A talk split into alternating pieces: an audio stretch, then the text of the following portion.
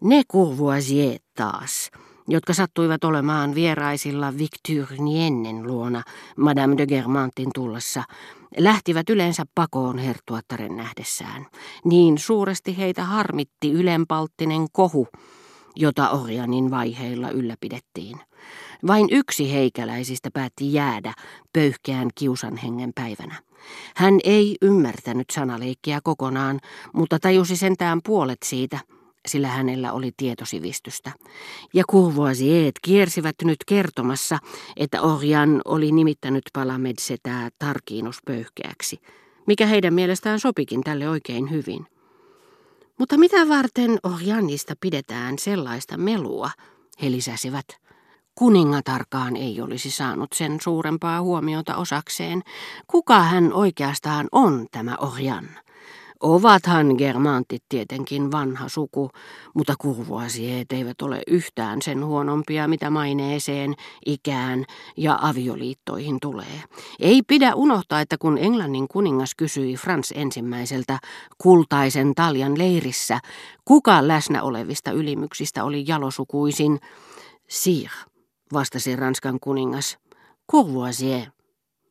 Eipä silti, vaikka kuuvuosieet olisivat jääneet joukolla paikalle, sukkeluudet olisivat menneet heiltä yhtä kaikki ohi korvien, sillä he olisivat arvioineet olosuhteita, jotka niitä tavallisesti synnyttivät aivan eri näkökulmasta.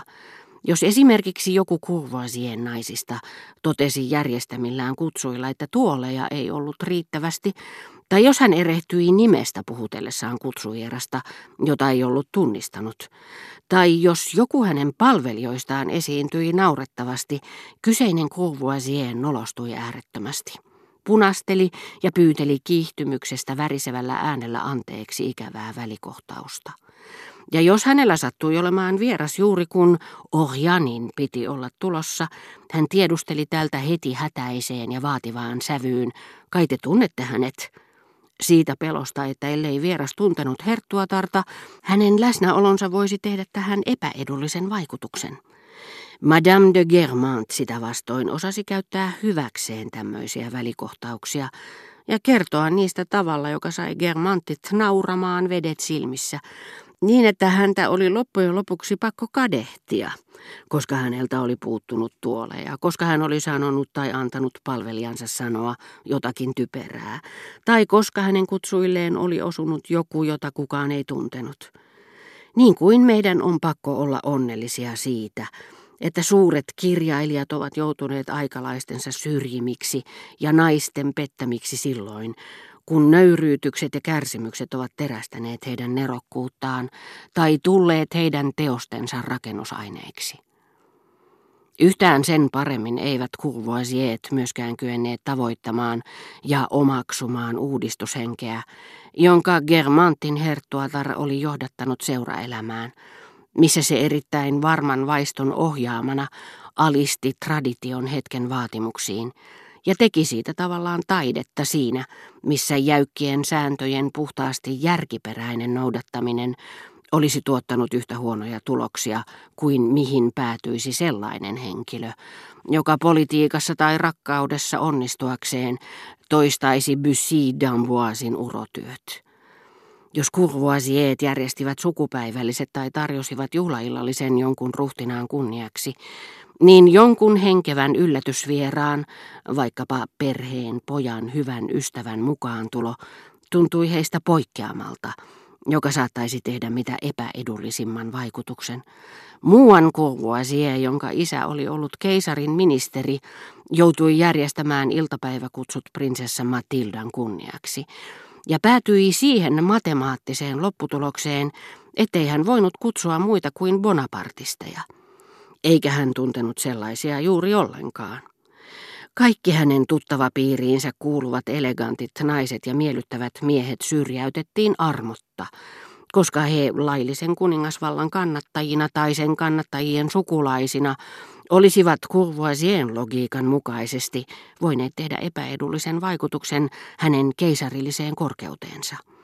Prinsessa taas, jonka salongissa Faubourg Saint-Germainin kerma kokoontui, hämmästyi aika lailla, kun hän Madame de Courvoisien luona tapasi vain erään tunnetun kuokkavieraan, keisarikunnan aikaisen poliisipäällikön lesken, postilaitoksen johtajan lesken ja muutamia muita henkilöitä, jotka kaikki olivat kuuluisia paitsi uskollisuudestaan Napoleon kolmatta kohtaan, myös typeryydestään ja pitkäpiimäisyydestään.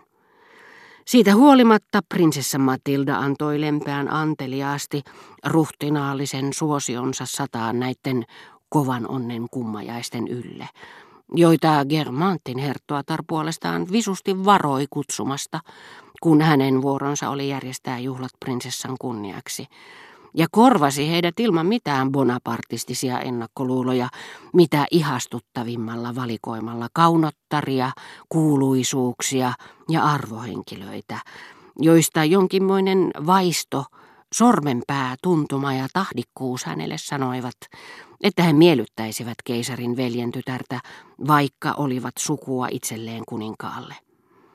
Ei edes Omalin herttua puuttunut joukosta, ja kun prinsessa sitten pois lähtiessään auttoi ylös Madame de Germantin, joka oli vaipunut syvään hoviniaukseen ja suuteli herttua tarta molemmille poskille, hän saattoi todella vilpittömästi ja sydämensä pohjasta vakuuttaa, ettei ollut koskaan viettänyt niin ihanaa päivää, eikä osallistunut onnistuneempaan juhlaan. Parman prinsessa oli Courvoisier sikäli, ettei hän pystynyt tuomaan seuraelämään mitään uutta, mutta erosi heistä siinä suhteessa, että yllätykset, joita herttuatar hänelle vähän väliä aiheutti, eivät suinkaan herättäneet hänessä närkästystä, vaan ihailua. Tätä ihastelevan hämmästelevää suhtautumista edesauttoi niin ikään prinsessan takapajuinen sivistystaso. Madame de Germant ei itsekään ollut ollenkaan niin valistunut kuin prinsessa kuvitteli. Mutta jo se, että hän osoittautui edistyneemmäksi kuin Madame de Parma, riitti mainiosti lyömään kyseisen vallasnaisen hämmästyksellä, ja koska jokainen uusi kriitikkopolvi tyytyy kieltämään edeltäjiensä hyväksymät totuudet ja omaksumaan vastakkaiset mielipiteet, hänen tarvitsi vain sanoa, että Flaubert, tuo porvariston vannoutunut vihollinen, oli ennen kaikkea porvari – tai että Wagner oli saanut paljon vaikutteita italialaisesta musiikista, avatakseen prinsessalle yhä uusien ja uusien ponnistusten hinnalla, niin kuin uimarille myrskyssä näköaloja, jotka tuntuivat viimeksi mainitusta häikäiseviltä ja pysyivät hänelle epäselvinä.